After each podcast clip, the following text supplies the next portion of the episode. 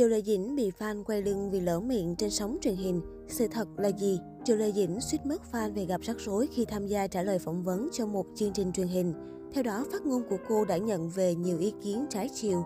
Vừa qua, cư dân mạng truyền tai nhau phát ngôn về quan điểm hôn nhân của Triệu Lệ Dĩnh. Ngay sau đó, cụm từ Triệu Lệ Dĩnh nói 30 tuổi nhất định phải kết hôn đã lọt hot search Weibo và nhận nhiều ý kiến trái chiều. Nhiều người còn dọa thoát fan vì phát ngôn khá ngô nghê của Triệu Lệ Dĩnh. Tuy nhiên, sự thật đằng sau câu nói trên của Triệu Lệ Dĩnh khiến công chúng ngỡ ngàng, hóa ra cô đã bị hại. Sau khi quan điểm và kết hôn lúc 30 tuổi của Lệ Dĩnh leo top 2 Weibo, cư dân mạng đã có cái nhìn khác về nữ diễn viên. Bên cạnh những bình luận thấu hiểu, nhiều người chê trách cô vì có suy nghĩ cổ hủ giữa lúc hôn nhân không còn là điều bắt buộc.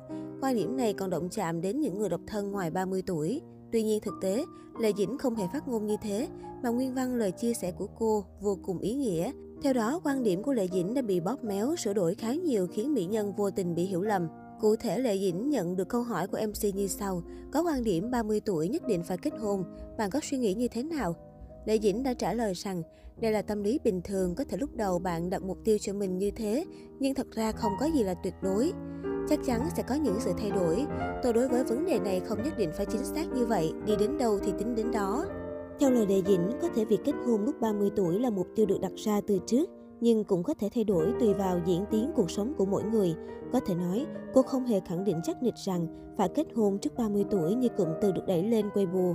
Sau khi nguyên văn câu trả lời của Lệ Dĩnh được chia sẻ rộng rãi, cư dân mạng đã bàn luận xôn xao. Nhiều khán giả cho rằng đây là chiêu trò câu view bẩn của một số đơn vị. Thực tế, họ biết Lệ Dĩnh là người suy nghĩ thấu đáo, ít khi nào phát ngôn thiếu suy nghĩ như thế.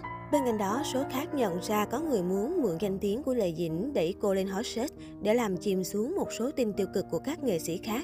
Hiện Lệ Dĩnh vẫn quyết định im lặng trước những lùm xùm trên. Cô vẫn tham gia quảng bá cho hạnh phúc đến vàng da, song song với việc quay Giữ Phượng Hành. Ở thời điểm hiện tại, Giữ Phượng Hành đang là một trong những dự án phim thu hút được sự quan tâm rất lớn của khán giả.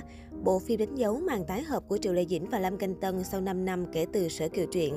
Mới đây, một tạo hình mới của nữ chính Thẩm Ly Triệu Lệ Dĩnh đã đăng tải và nhanh chóng trở thành chủ đề bàn tán xôn xao. Trong tạo hình mới, Triệu Lệ Dĩnh được diện một bộ trang phục màu xanh với phần tay áo và đuôi váy bồng bềnh, kiểu tóc búi cao giúp làm tôn lên gương mặt xinh đẹp cùng góc nghiêng cực phẩm của nàng tiểu hoa.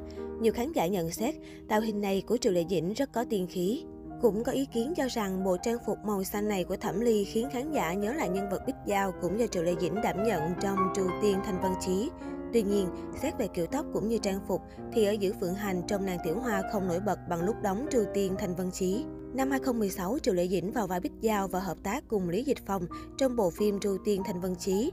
Đây cũng được biết đến là một trong những nhân vật tiêu biểu trong sự nghiệp của nàng tiểu hoa. Ngoài ra, Tru Tiên Thanh Vân Chí còn là bệ phóng, giúp nhiều ngôi sao quen mặt với khán giả như Dương Tử, Tần Tuấn Kiệt, Nhậm Gia Luân, Thành Nghị. Nhiều khán giả hy vọng dự án Giữ Phượng Hành có thể lên sóng vào đầu năm sau. Giữ Phượng Hành là bộ phim cổ trang được chuyển thể từ tiểu thuyết Bổn Vương Ở Đây của tác giả Cửu Lộ Phi Hương. Nội dung phim kể về nữ tướng quân ma giới Thẩm Ly Triệu Lệ Dĩnh. Vì muốn đào hôn nên đã trốn xuống trần gian. Tại đây, cô gặp nạn và được hành chỉ thần quân Lâm Canh Tân cứu giúp. Một thời gian ở nhân gian, Thẩm Ly đem lòng thầm yêu hành chỉ thần quân, nhưng cô vẫn không biết thân phận thật sự của chàng.